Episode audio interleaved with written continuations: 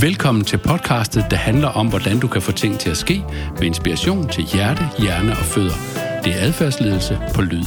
Velkommen til en rejse fra intention til handling. Rejsen starter her. Når vi taler om at få forandringer og forbedringer til at ske med ønsket om at forankre en ny praksis i organisationen, er det ikke umiddelbart filosofien, vi tyrer til for at få hjælp. Men Ifølge filosofen Ole Fogh Kirkeby er det forkert.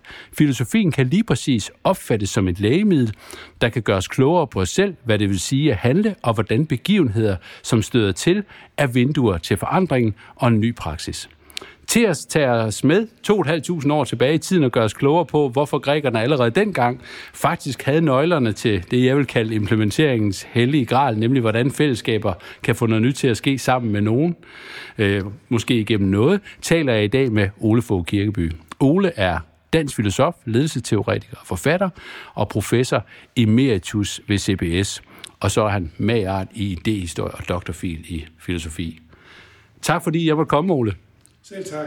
En fornøjelse at være her i din smukke, smukke øh, lejlighed på Frederiksberg. Og øh, jeg kan allerede nu komme med en lille advarsel til lytteren. Der kan være, der er en hund, der bliver for med, og en søn, der kommer med ind, men det er virkeligheden, der taler og kommunikerer bag os i dette rum. Ole, kan du ikke kort introducere øh, dig selv over for læseren? Hvad, hvad laver du egentlig, når du ikke sidder og laver podcast her sammen med mig? Ja, jeg, jeg skriver ret meget filosofi. Jeg har lige skrevet en filosofi, som jeg har kaldt, eller en bog, som jeg har kaldt øh, Visdommens lovprisning. Øh, at blive herre i sit eget hus. Og den handler om, hvordan vi ved hjælp af visdom kan håndtere det onde og døden. Og det er jo noget af et, øh, et kæmpe, hvad kan man sige, løfte, men jo også en, en vigtig, vigtig ting, som jeg tænker, de fleste af os kæmper med. I forhold til det her med at tale handling, tale forandring, fortale begivenheder, i det hele taget det at få noget til at ske. Øh, kan du da ikke prøve at give et lille billede øh, på, hvad det er, øh, vi skal tale om her i dag, så lytteren har en eller anden krog at hænge det op på den her samtale i de tre rum? Jo, men jeg tror, at filosofien er et, et, et redskab, eller en væremåde, der gør, at vi kan se os selv bagfra. Og det er jo det, man samtidig inden for ledelsestænkning kalder refleksion. Det gør man selvfølgelig også i filosofien. Det er en spejlmetafor. Men øh, det kræver alligevel mod at se sig selv bagfra, for så skal man jo i det forstand gå ud af sig selv og snige sig om bag ved sig selv. Og se sig selv bagfra. Når man ser sig selv bagfra, så ser man sine bagtanker. Og bagtanker er jo en utrolig vigtig ting, fordi bagtanker ødelægger egentlig øh, det sted, hvor menneskene kunne have det reneste forhold til os selv, øh, nemlig gennem værdier. Og Aristoteles siger jo i sin nikomakæiske etik det smukke, at idealet for etik, det er at gøre det gode for det gode egen skyld. Men øh, her kommer så øh, bagtankerne ind med øh, en, en vognstang og, og ødelægger egentlig vores forsøg på at, at virkelig gør det, som jeg har kaldt den græske firkant. Det gode, det retfærdige, det sande og det skønne. Ja, de bagtanker, de kan jo have alle mulige karakterer. Alle mulige. Altså, selv, altså selv generositet har jo bagtanker. Det er jo ikke et tilfælde, at, at Seneca skriver flere hundrede sider om øh, velgærninger, øh, og dermed skriver også om, hvad, hvad man kan forvente af andre, når man giver dem, og hvad man skal kunne forvente af andre, og hvad man skal kunne forvente af sig selv. Så han skriver faktisk 200 sider øh, om øh, bagtanker om bagtanker, ja. Og sidst jeg, sidst jeg så mig selv bagfra, det var jo faktisk på et uh, toilet ved DSB. Når man står op og tisser her, så har de et spejl op i, uh, i loftet, okay. hvor man kan se lidt af sin måne. Ja. Så det er jo også en måde at se sig selv bagfra, og det er uh, vidderligt ikke et kønssyn. Men det at tale om bagtanker som et vindue ind uh, til forandringer, og det at lyse på dem, er altså det, vi skal uh, tale om i dag, uh, hvor vi skal snakke om at få noget til at ske. Velkommen til rum 1. Her skal vi fokusere lidt på problemet, øh, udfordringerne, det kan give med de her øh, bagtanker. Og Ole, øh, i din bog, øh, Hvad kan filosofi, som er ny og som er spændende, og som vil jeg sige, i forhold til, hvis man kender noget af dit bagkatalog, er faktisk let læst og meget anvendelig øh, ind, i, øh, ind i sådan en helt praktisk optik også. Øh, der indleder du kort nærmest med en profetisk tekst, og det lyder blandt andet, og nu citerer jeg, de altså grækerne, anbefalede os at lade være med at ønske, at ting sker, som vi ønsker det. I stedet skulle vi lære, at det, der sker, var det, vi ønskede skulle ske. De satte begivenhed i centrum af vores liv. De udfordrede os til at sætte det sociale og dermed fællesskabet i centrum ved at forstå og forme det. De lærte os, at tanken kan tænke selv og komme ud af det uden men. De lærte os, at visdom er mulig, hvis vi nærer nok kærlighed til den. Deraf ordet filosofi, er ordet Sofia, altså visdom, og filia, kærlighed til.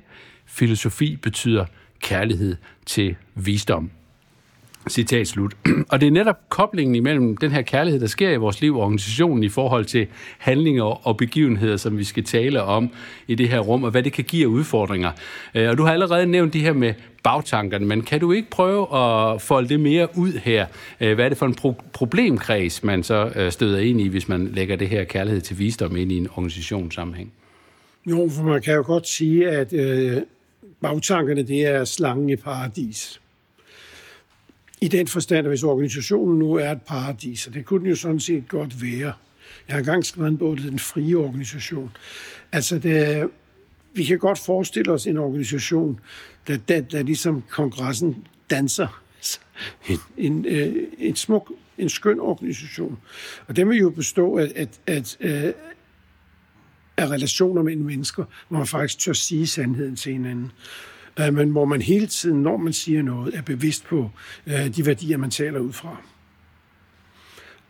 Øh, og så snart der, det, der går skov i den form, i den form for renhed, så, så ødelægges de værdier, som øh, at er, er, er vores muligheder som mennesker for at bekæmpe stress, øh, for at komme hinanden i møde, for også at håndtere øh, den, de nye former for vækst, som der skal til for, at vi skal undgå klimakatastrofen osv. Og bagtankerne vi dukker jo op og gør så retfærdighed til selvretfærdighed. Ikke? Skønhed til, der vil man så sige vel, til konventionel øh, skønhed. Gør, gør godhed til selvgodhed. Så bagtankerne, de deformerer egentlig, eller øh, ja. forstyrrer, eller hindrer det blik, som man ja. har ind i de organisatoriske det de, rum? Det, det gør de faktisk. Altså, øh, I det gode, det sande, det retfærdige og det, og det skønne, der, der er selvfølgelig idealer for at udføre dem. Men disse idealer består jo i, at man skal identificere sig med, med begreberne som sådan, øh, og ikke med det, man kan bruge begreberne til. Og det kunne jo lyde som en absurditet i forbindelse med, at vi spørger om, hvad er filosofiens pragmatiske værd. Men øh, hvis vi gør, øh, udfører det begreberne betegner disse fire værdier for, for deres egen skyld, øh, så kan vi øh, nå meget langt. Vi kan også, det kan også være farligt at, at, at leve efter sandheden, for sandhedens skyld har jo været, kan jo har vist sig at være meget farlig i den forstand, det kan føre til dogmatik og til ortodoksi, ikke? fordi der er nogen, der skal bestemme, hvad sandheden er. Så i virkeligheden, så i det øjeblik bagtanker kommer ind, og vi begynder at tale om dem i forhold til værdier, så kommer vi hen til et enormt væsentligt begreb i filosofien og sociologien og psykologien. Det kommer ind til begrebet magt.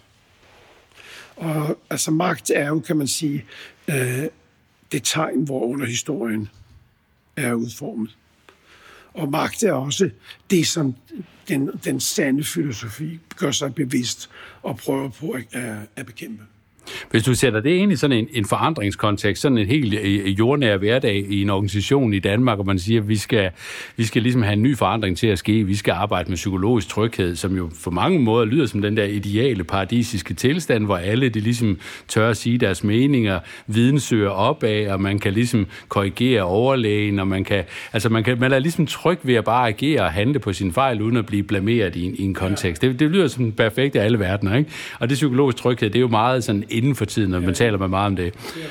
Og hvad er det, som filosofien så i den sammenhæng kan tilbyde som, som, som, øh, som basis eller afsæt, der gør, at vi måske kommer omkring de her bagtanker på en anden måde, end hvis vi havde taget sådan en mere sådan klassisk her psykologisk tryghed, hjælp mennesker til at stille spørgsmål, øh, og så øh, at få til at stille mange spørgsmål, så får vi, får vi de her forandringer til at ske. Hvad, hvad, hvad, hvad, hvad gør filosofien over for det?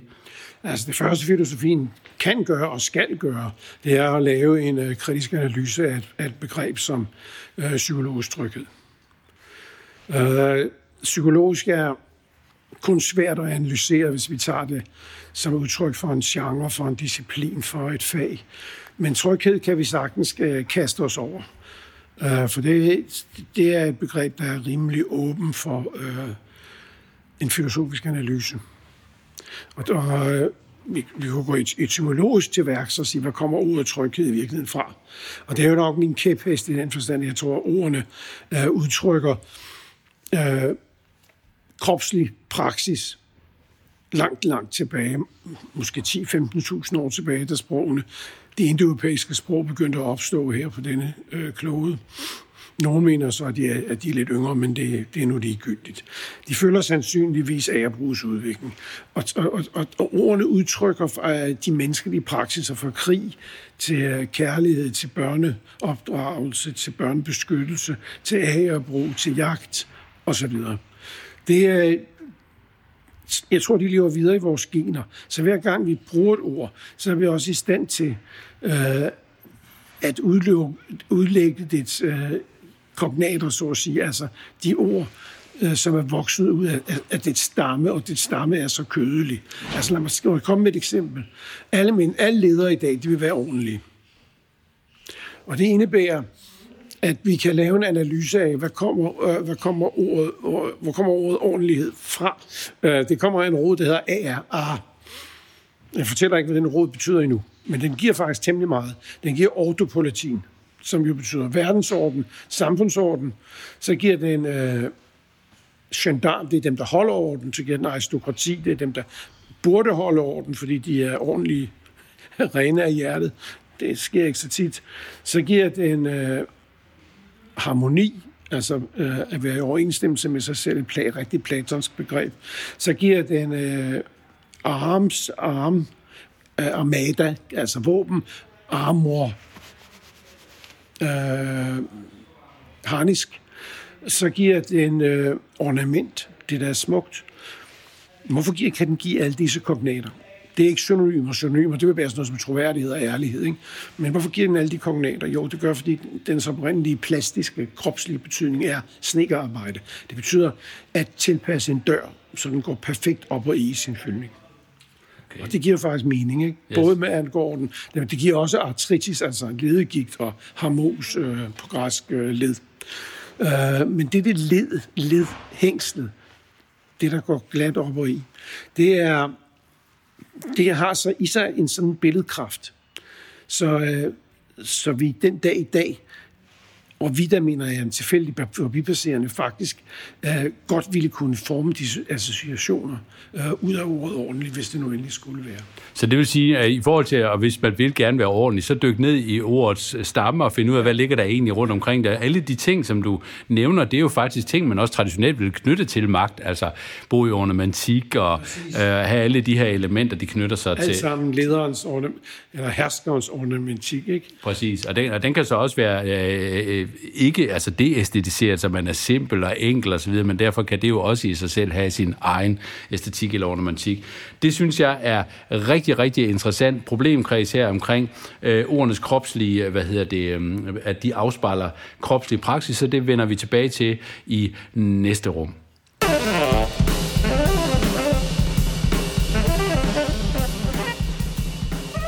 Velkommen til rum 2.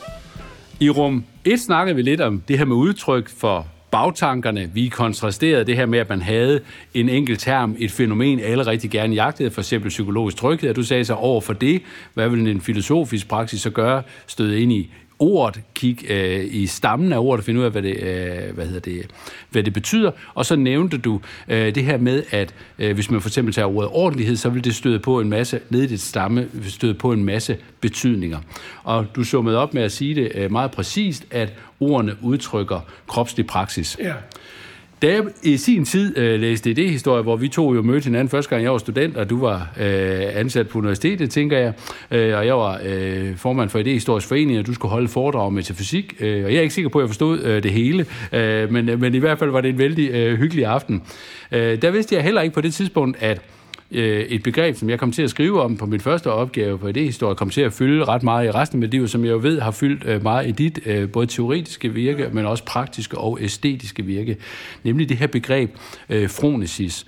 Og øh, det er en af årsagerne til, at vi taler om øh, sammen her i dag, også fordi det ord kobler jo både forandring, handling og ord og alle mulige elementer sammen. Og det har jo lige præcis en, en, en, øh, en, en, øh, en lang stamme bag øh, ud i øh, historien.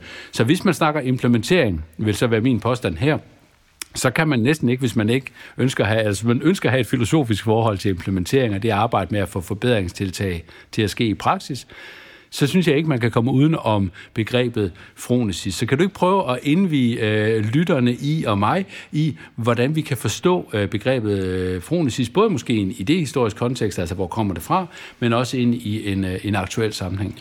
Altså fronesis er et ekstremt væsentligt begreb. Det er jo så komisk, så øh, det oversættes øh, på, øh, i USA til, til practical, wisdom, practical wisdom, og så bliver det faktisk brugt øh, ved hjælp af de store Cray computere, øh, sådan så man får folk, der har håndteret vanskelige situationer, komplekse situationer, som 9-11 eller noget andet, til at fortælle, hvad de gjorde, og så computerne afkoder øh, regler for, hvordan man kan gøre, hvis man skal forebygge den slags ting. Okay. Og det, det går lederne enormt meget op i i USA. Øh, jeg synes ikke, at det er en rigtig oversættelse, øh, praktisk visdom. Jeg oversætter det med øh, normativ begivenhedssans altså værdistyret begivenhedssans. For det, du trækker ud af dine erfaringer, øh, det bliver en viden om, hvordan du skal forudsige, foregribe, handle i og øh, fortolke begivenheder. Øh, og det gør du ved hjælp af værdier. Derfor kalder jeg det normativ begivenhedssans. Men begrebet er, altså jeg vil sige, sammen med logos og sammen med ethos, så er det de, de, de vigtigste begreber i verdenshistorien. Ja, det kommer vel sådan helt, øh, sådan helt øh, lavpraktisk næsten fra, at man kunne iagtage, at mennesker, når de bevægede sig i en offentlig sammenhæng, egentlig var relativt kompetente til at træffe beslutninger i situationer. Tem, temmelig gode til det, ikke? Ja. Det var det. Og det vil, altså, det vil jo så handle om, om det fjerde øh, enormt vigtige ord, pragma som jo betyder, altså har fire betydninger på græs. Det betyder handling, altså plot, men det betyder også indhandling at gøre noget, så betyder det mening med det, man gør, og så betyder det begivenhed. Øh, men det går tilbage til prategn, som er meget smukt, det, det hvad hedder det uh, ord, øh, pragma, hvor prategn igen går tilbage til peras, altså grænse, som er, hvor apeiron, altså alfa-privativet, negationen af, af, grænse, det er det første ord i filosofien, ikke? Anaximander, så vidt jeg husker, apeiron, det grænseløse. Og man forestiller sig praksis, eller refererer faktisk til den handling, at en menneske kommer fra vildnisset, går gennem vildnisset og ind i den beboede verden. Og i den hersker lovene, nomos, det er også de femte vigtigste ord. Men der handler også ethos, fordi der, der det er en, der jo egentlig betyder hjemstavn, men også betyder med det korte i etos, det man gør ud af sig selv osv. Men selve fronesis kommer af, af, af, af roden fræn. Uh, øh, og, og, og der ligger en, en, en forestillingsverden bagved, som er lidt uh, delt, hvilket ja, det går til. Uh, vi har Platon, som vil sige, hjernen den er her oppe i kranet, den hedder logistikon af logos. Men Aristoteles ville sige, at hjernen sad i mellemgulvet. Og det ville de, de I fleste, ja, de mhm. fleste grækere. Det er derfor, det er skizofren. Mm. Det er spaltet mellemgulv. Så fronesis, øh, fronein, det betyder egentlig at tænke. Mm. Uh, men det kommer også ind og bliver et idealbegreb i Aristoteles nikomakæiske etik, fordi det både bliver en moralsk dyd. Der er fire moralske dyder, ikke? Altså Andrea, modet, uh, sofrosyne, selvbeherskelsen, uh, fronesis, Øh, og øh, øh, en, en, øh, hvad hedder det, hvad, hvad er den fire? De kræver syne retfærdighedssansen. Så de fire er der. Og så er der fem øh, intellektuelle dyder, hvor Fronesis også hører til. Men det, at den bor i mellemgulvet, har det noget at gøre med, at det senere bliver sådan næsten en somatisk markør, altså at, at man har snakket om mavefornemmelse, man snakker om intuition, som jo på en eller anden måde har et kropsligt anker, altså at man ligesom kan fornemme, at her, altså du nævnte jo de her mere eteriske størrelser, som at forudsige, forudse, det er jo også, det er jo sådan, det, har jo, det ligger jo op af intuitionen. Ja, men ja. intuitionen vil jo hos Aristoteles i den ekonomiske etik hedde nus, og nus er jo et normalt øh, udtryk, altså Romerne det til intellektus, ja. altså til tænkning. Fronesis, og, øh, og, og, men det betyder også intuition. Hos, øh, så det, altså grækerne havde jo den der kropsligt funderede tænkning, og en kropsligt funderet kultur, og en lykkekultur, ikke med eudaimonia, ikke den der forening af, af tanke og, og krop i, i lykkefølelsen. Men det er meget interessant at se, at, at romerne, ting som Cicero oversætter faktisk Fronesis til, til to begreber, prudentia, som betyder lidt, lidt hesteprang og visdom, øh, og så Sofia, altså øh, vi, øh, eller øh, hvad, øh, ja, altså til den type af sådan, hvad skal man sige, metafysisk visdom. Det er meget interessant. Det var faktisk Nobelprismodtager, Dale Kahneman, eller så er det hans kollega Amos Tversky, der på et tidspunkt siger, at de egentlig ikke siger andet i, øh, i deres øh, adfærdsstudier, end det, som brugvognsforhandleren nede om hjørnet, han siger. Det er jo den samme kombination. Altså, på sin vis er det ikke helt, det er sgu ikke helt forkert, heller ikke med filosofi. Nej, præcis. Altså, det, det er en kombination af et eller andet metafysisk indsigt og sådan en utrolig simpel, banal jagttagelse, man kan gå ud og gøre ude på gaden. Men hvis vi skal prøve at holde fat i det, Ole, med den her fronesis, fordi jeg synes, de, de karaktertræk, du, du knytter til det begreb, og hvis vi nu i den her sammenhæng snakker implementeringer for noget af det til at ske, så nævnte du altså sådan ligesom fire elementer, som var indeholdt i den her, øh, i det begreb. Altså du sagde forudsige, foregribe, forme og fortolke. Ja.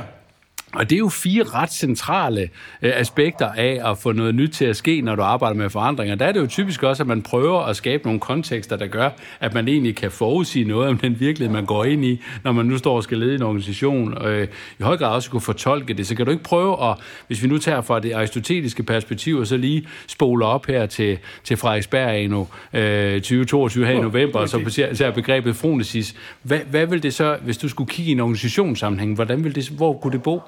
Altså man kan jo sige, hvis vi igen tager, hvis vi går tilbage til den, til den efter min mening, den største af alle tænkere, Aristoteles, han skældner om en teoretisk og praktisk fornuft. Ikke? Og den teoretiske fornuft, den handler faktisk om det, der er nødvendigt. Mens den øh, praktiske, nemlig fronesis, handler om det, der er muligt. Øh, og det, der er muligt, det betyder jo, altså spændingen mellem, hvad der er nødvendigt og hvad der er muligt, det spiller jo en fuldkommen fantastisk rolle i dag, i stort set alt, hvad fanden der foregår. Og især hvis vi tager sådan noget som klimakrisen, den handler jo netop om, hvad er nødvendigt, hvad, hvad er uundgåeligt, hvad kan der ikke betale sig at gøre, at stille noget op imod og gøre noget ved, og hvad er muligt, hvad kan vi komme ind med, altern- med alternativer. Jeg hørte faktisk lige om nogle danskere, der har lavet et, forskning, et, øh, et firma, øh, som kan, kan, kan omdanne CO2 til øh, eddikesyre. Okay. Altså, okay, de opdager pludselig, flytter lige grænserne for det mulige, for det kan man nemlig faktisk hele tiden gøre. Men flytte grænserne for det nødvendige, det kan man ikke. Man, man kan lave omfortolkninger af det nødvendige, ligesom when, øh, hvad hedder det, teleskopet deroppe fortalte os, at uh, The Big Bang muligvis ikke har fundet sted. Og man kan lave fortolkninger, og man bliver ved med det om, hvad mindsteenhederne er i universet. Ikke? Øh, og kvantemekanikken vil selvfølgelig storme fremad øh, i de kommende år. Ikke? Øh, og også tidsbegrebet vil blive forandret, og vi vil operere med mulige verdener og sådan nogle ting, som jeg selv har troet på i 20, 30, 40 år, fordi det forekommer indlysende, at vi i hvert eneste mini, mini, mini, mini sekund, i hvert lille øjeblik, som vi nu befinder os i, der er der en milliard, milliard, milliard, milliard, milliard og der er øjeblikke, som, øh, hvor du måske bare har en mindre krølle heroppe på håret i, i et univers. Og, og så er der selvfølgelig, hvad hedder det, helt ude i enden af universet, hvor du ikke har noget hoved, ikke? Eller hvor det slet ikke er dig.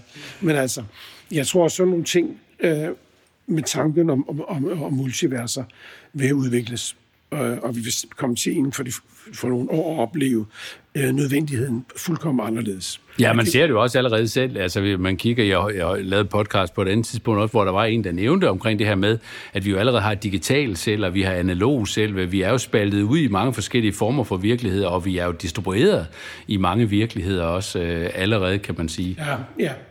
Så, så der er jo noget der. Men lad os lige prøve at holde fat i det der fronesis, fordi øh, hvis vi igen ser i forhold til det her med at få noget til at ske, og man så kan anlægge den der vinkel, er det noget, man kan kultivere? Kan man træne? Kan man, er der en fronesismuskel eller et eller andet, hvor man ligesom siger, du ved, med vaner, der kan man sige, den kan man jo træne, og i og med, jo mere man hyppigt gør et eller andet, jo mere træner man en konkret, en konkret vane. Er fronesis, er det noget, man kan træne? Er det et blik? Er det en tilgang? Hvad, hvad er det for en størrelse? Jeg tror helt sikkert, det er noget, man kan træne.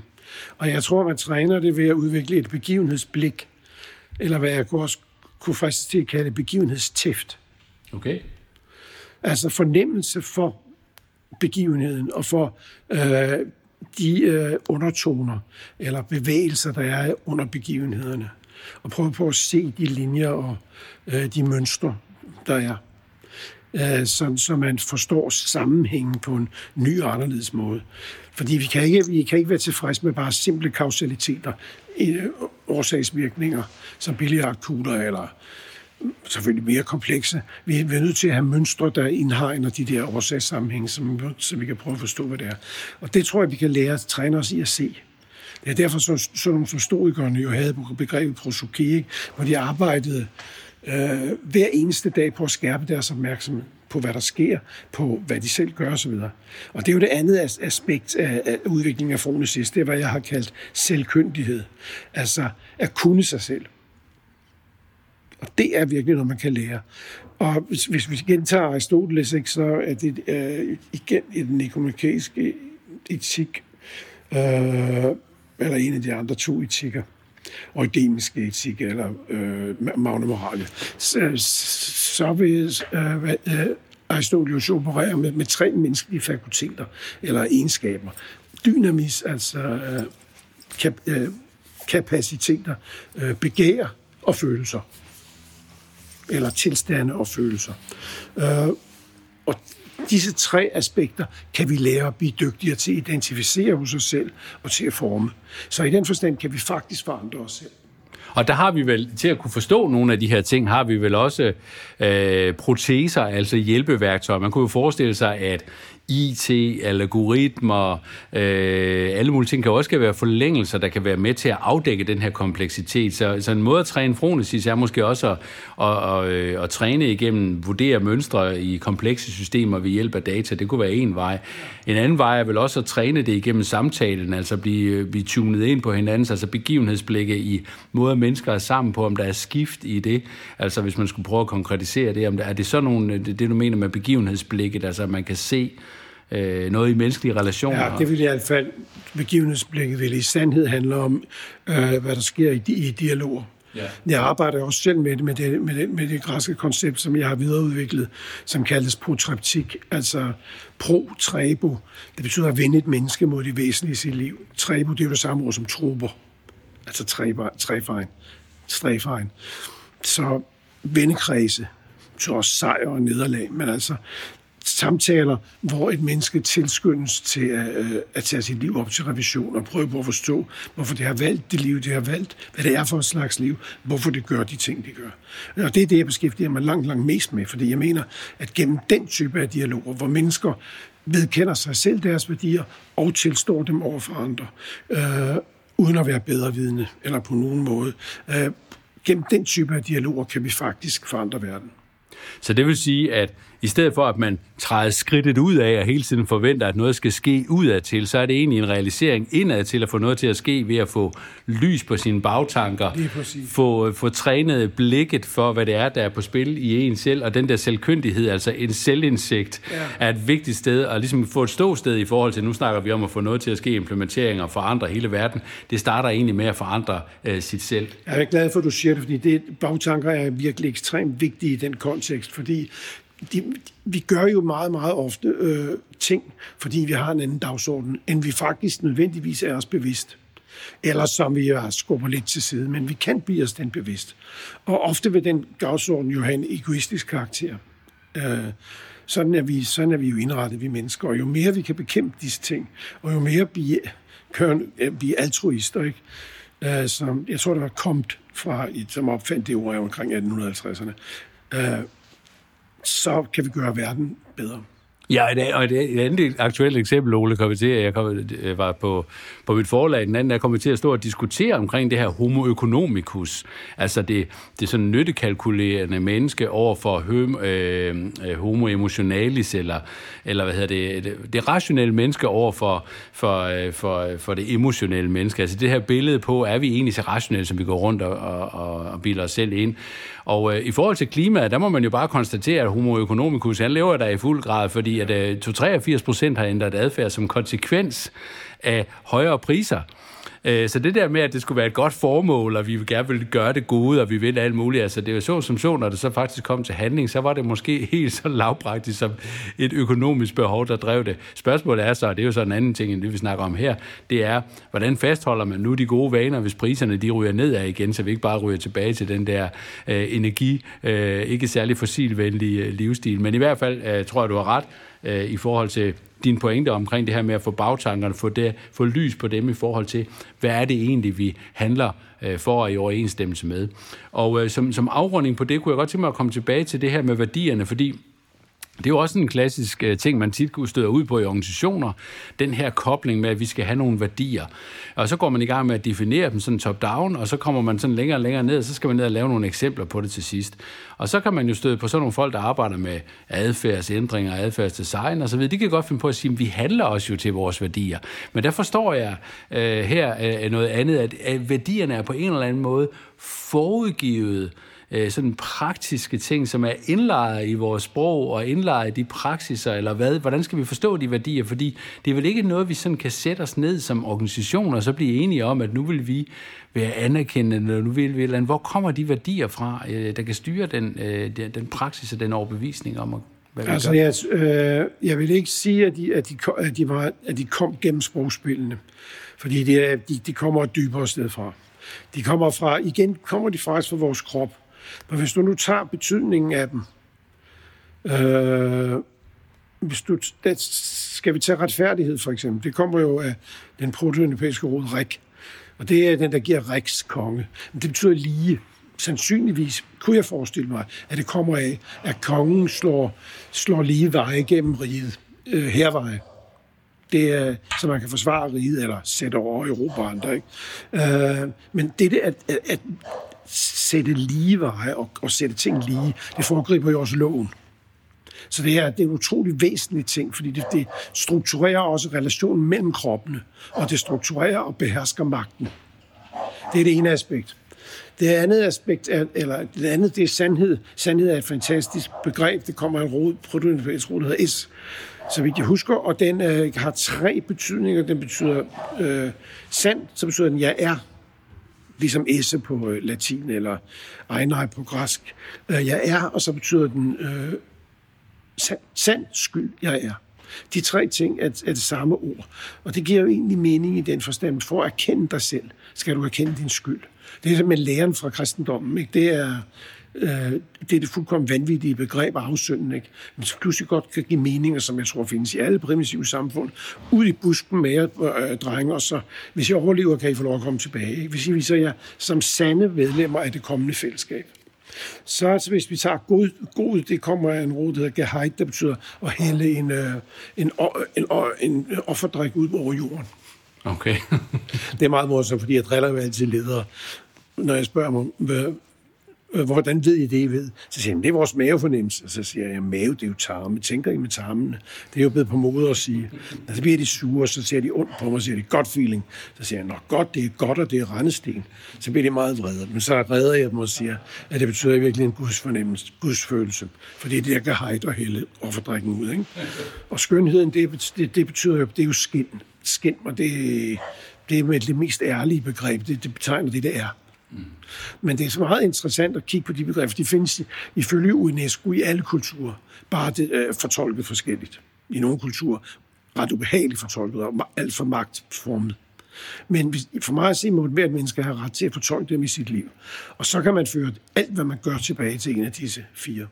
Så for ligesom at summere op i den her sammenhæng, så kan man sige, at værdierne styrer handling og praksis. Værdierne kommer ud af sådan nogle måske kropslige, øh, nedarvede, det kan man også se i ja, det biologien. Vil, det vil jeg sige, altså genetiske, ja, genetiske erfaringer, der, det, altså, det, det vil man også tænke i dag, langt hen ad vejen, at erfaringer nedarves. Ikke? Ja, man kan også sige, at traumer kan jo nedarves, som man kunne spore decideret altså i, i, i biologien også, kunne sige, at det kan simpelthen nedarves i generationer.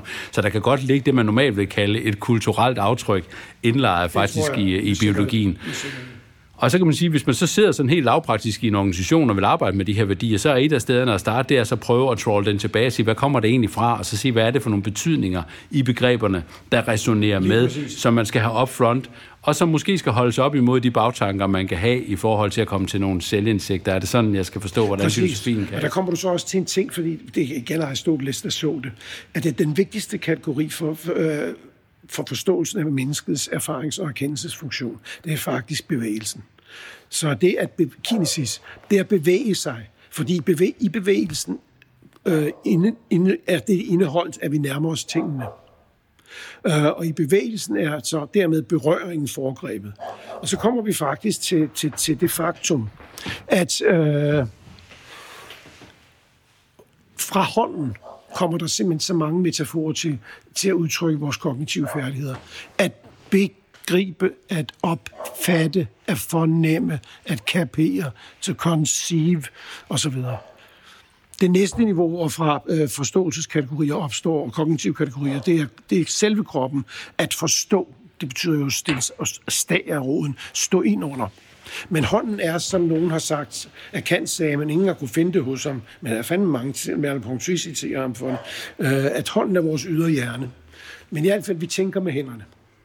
Yes, det er fornuftens følehorn, eller sådan noget, synes ja. jeg også, jeg har hørt, at det er Schilling eller Schiller. Ja, det er, altså, det er også et rigtig godt billede. Ja. Så det, det, det, altså, der kommer kroppen jo ind igen. Yes. Det er jo sådan, at formodentlig er hjernen tom, så vi skal have forsynes med billeder fra, øh, fra vores interaktion med verden. Så interaktionen, det processuelle, øh, hvilket filosofien er ved at få øje på, øh, heldigvis. Og så øh, igen berøringen, bevægelsen. Jeg har engang lavet et ord, der jeg skrev disputats, synkinestesi, altså hvor jeg sætter kin ind imellem syn og æstesi.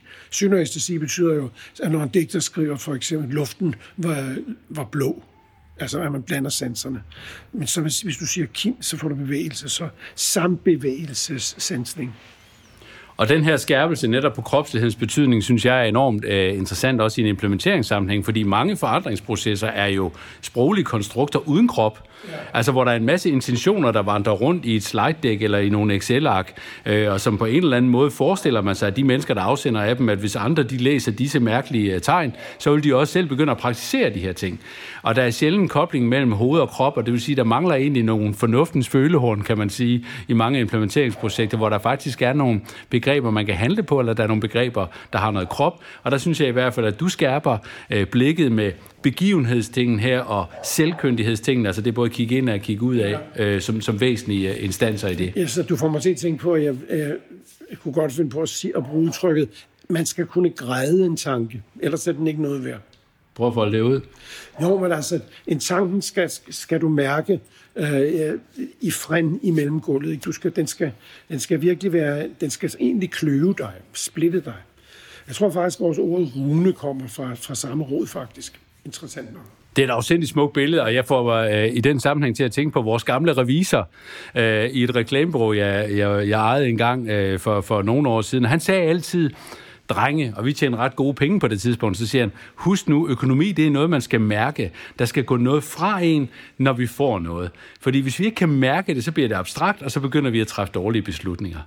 Og det er jo sådan lidt det samme billede, som, som det du siger her med, at man skal ligesom kunne græde en tanke, altså tænkningen skal kunne mærkes i kroppen. Og for at få noget til at ske, kunne måske være pointen her, så handler det også om, at man kan mærke, hvad er konsekvensen af den ændring i praksis, jeg egentlig vil gøre, før jeg kan handle på den. Præcis. Tak for rum 2.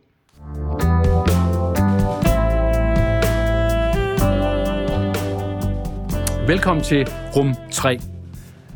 I rum 2 blev det ret øh, tydeligt, at øh, når man skal have noget til at ske, så skal det kunne mærkes. Man skal kunne fornemme, hvad det er, man skal handle på. Man skal skærpe sit blik for det, der sker omkring begivenheder. Man skal have selvindsigt og også mod til at reagere på de bagtanker, man har, og også øh, kampen om de værdier, øh, der kan være i forhold til, når vi nu taler implementering, hvad er det så faktisk, der er på spil øh, mellem værdier og bagtanker. Her i det sidste rum 3, der vil du prøve at se på nogle perspektiver, nogle konsekvenser øh, af at tænke øh, sådan filosofisk øh, ind i en, øh, en implementeringsdagsorden, hvad, hvad, det, hvad det kan betyde. Øh, og øh, igen, filosofi Øh, hvad kan filosofi? Det ligger næsten i det, at du har sådan en pragmatisk øh, tilgang. Så, så hvad tænker du egentlig øh, på at have sådan over til? Hvad, hvor, hvor tror du, vi er på vej hen? Hvad for nogle konsekvenser kan det få for det at arbejde med forandringer og implementering af organisationer, hvis man, hvis man anlægger sådan et filosofisk perspektiv, som du plæderer for? Jeg sagde faktisk forkert i, uh, i, den første, i det første rum, fordi jeg sagde, at grækerne oversatte, nej, romerne oversatte pro, uh, Phronesis til uh, uh, Prudentia, og så sagde jeg Sofia. Det har de nok også brugt, Sofia. Men de, de oversatte det faktisk til Sapientia. Okay, og som betyder? Ja, visdom, det har vi også på engelsk. Uh, og det der visdomsbegreb, det, det må kunne noget. Det vil sige, det må kunne gøre to ting. På den ene side må det kunne forsone os med den menneskelige skæbne med de menneskelige vilkår. Det er, at vi skal dø, det er, at vi kan blive syge. Jeg læste i, på CNN's hjemmeside i går, at cancer stiger i enorm grad øh, hos øh, kategorierne af, af unge mennesker, det vil sige folk mellem 30 og 50. Det, det, det er helt uhørt. Øh, og, og der kommer sikkert mange af disse ting, og vi ved ikke, hvad det er, der sker, og hvordan det sker, og hvad årsagerne er. Det, de er indviklede, og de er alt fra forurening til stress, og givetvis meget stress. Det er min opfattelse af det. Men uh, visdommen må kunne må kunne forsone os. Det er det der vidunderlige øh, kristne begreb, katalage fra evangelierne. Forsone os med, øh, med døden og med, øh, med visdommen, med, øh, hvad hedder det, sygdommen, men også med ondskab. Og det var så det andet punkt af de to, du, hvad visdommen kunne, ja. det er så ondskab. Og kan du prøve at folde det Ja, for det er jo derfor, at forandringen er, er, er tydeligst. Selvom lægevidenskaben bliver bedre og bedre, så er det ikke der, det rykker, men det kunne godt rykke i vores mulighed for at fjerne ondskaben i verden. Vi kunne godt slå os sammen og forsøge på at reducere den betragteligt. Og det, jeg ved godt, at det er næsten umuligt at, at komme ud af den fadæses og misære, som er nu imellem Ukraine og Rusland. Men det er alligevel forfærdeligt med alle de unge mennesker, der skal dø. Ikke? Det er unødvendigt. Og der synes jeg, hvis, hvis filosofien ikke kan det, og det, det er jo Epikur, der siger det, altså den filosofi, øh, som ikke har nogen praktisk virkning, den er omsonst. Tak for, for den. Lad os det være punktum her i, i, i rum 3 i forhold til løsning, konsekvens og resultat, fordi det er i hvert fald øh, om noget øh, stanser det ud i pap, at filosofi, øh, der ikke har nogen virkning eller effekt eller pragmatisk effekt, den er omsonst. Det er et, et rigtig godt sted at starte. Og du har om nogen i hele dit liv, Ole, øh, plæderet for, øh, hvad hedder det, tankens handlingskraft, kan man næsten sige, øh, som sådan og nogle rigtig flotte billeder, altså med kropstænkning, øh, som man kan hente næring ved øh, åndeligt og mentalt, men jo i høj grad også træne sin indre øh, muskler, sin indre sensitivitet for at jagtage begivenheder igennem nye ord og begreber, som du har givet. Så, så, så mange tak for, for, øh, for de refleksioner. Øh, vanen tro, så laver vi jo en, øh, en, øh, en få det til at ske liste. Og øh, i dag skal vi altså lave Ole Fogh Kirkebys øh, få det til at ske liste. Og vi taler lige præcis ikke om best practice, fordi at øh, kontekster øh, er for kompleks til, at man kan tale om best practice. Vi snakker om principper, altså nogle ledetråde, man kan have i forhold til, når man skal have noget til at ske. Øhm, og hvad kunne øh, princip nummer et være, når man skal have noget til at ske, øh, hvor man tænker i en, en filosofisk optik, Ole? Jeg tror, man skal tænke kantiansk, ikke? og så kan man sige, at den første og vigtigste, det er, øh, at man skal sætte sig et andet menneskested. Det er faktisk en, en, en meget forfærdelig anstrengelse. Øh, fordi, ikke, ikke, ikke fordi den kræver så stor intellektuel opbud, men fordi den er så smertefuld. Fordi hvis man sætter sig i de menneskers sted, som det går ud over, så er det faktisk en meget smertefuld ting. Så man skal sætte sig man skal tænke sig frem til konsekvenserne af de ting, der sker, og så sætte sig i de menneskers sted, som det går ud over. Det er et utroligt smukt øh, første princip. Sæt dig i et andet menneskes sted. Ja, det er et kantiansk princip, ikke? det er også kristen selvfølgelig, fra bjergprædiken. Ikke? Gør ikke mod andre. Så, princip nummer to, Ole, hvad skal det være? Man skal tro på det umulige. Det er, man skal være fonetisk fonetiker. Eller frenetisk fonetiker. frenetisk fonetiker. Det betyder også vanvittigt. Der er en frenetisk fonetiker, der tager chancerne og, og prøver det umulige. Yes. Princip nummer tre? Det er det yogianske princip, at man skal skaffe sig en lykkelig barndom. Og lade være med at placere sig selv i offerpositioner, medmindre det er strengt nødvendigt, og har præcedens. Og hvad betyder det sidste? Ja, det vil sige, hvis det er noget, der kan generaliseres og gælde for, for proaktive handlinger, sådan så vi forhindrer noget, der, der er sket, sker igen. Det skal ikke være bitterhed, det skal ikke være hævntørst. Ting er sket er sket. Og det synes jeg er en smuk øh, slutning på et episode om få det til at ske. Sket og sket. Så altså, sæt dig et andet menneske sted. Man skal tro på det umulige, og så man skal sørge for at, øh, hvad hedder det, at lykkes med ikke at placere sig i en dårlig barndom. Ja. Så Ole Fogh Kirkebys øh, få det til at ske liste lyder altså, at man skal sætte sig i et andet menneskes sted. Princip nummer to, man skal tro på det umulige. Og tre, man skal sørge for at få sig en lykkelig barndom og ikke bringe sig i offerposition. Men det, den sidste kunne også omformuleres, hvis jeg må. Øh, så vil jeg sige, i stedet, eller det vil være et bredere udtryk, man skal sørge for at lære sig selv øh, at være, at tilgive. Det er simpelthen det vigtigste af alting. Og det er også, det er også forudsætningen for at få en lykkelig barndom. Man skal lære sig selv at tilgive, man skal lære sig selv at være taknemmelig, og man skal øve sig i at være generøs. Det var en smuk punkt nummer tre. Altså man skal øve sig i at tilgive sig selv, være generøs og... Tilgive andre, være taknemmelig og være generøs. På den måde kan man få det til at ske. Tusind tak, fordi jeg måtte komme hjem og besøge dig og din øh, kære søn Ludvig, som også er rendt ud af lejligheden igen. Og din hund. Tak for det, Ole. Rejsen fra intention til handling er slut for denne gang. Tak fordi du lyttede med til Adfærdsledelse på Lyd. Et laboratorium, hvor vi undersøger, hvordan dygtige, kreative, professionelle, skøre og sjove mennesker får forandringer til at ske. Husk, at det er gennem dine mikrohandlinger, at du opnår maksimal effekt. Alt det kræver af dig er mod til at tro på, at mikro er stort nok. Håber, vi lyttes ved næste gang.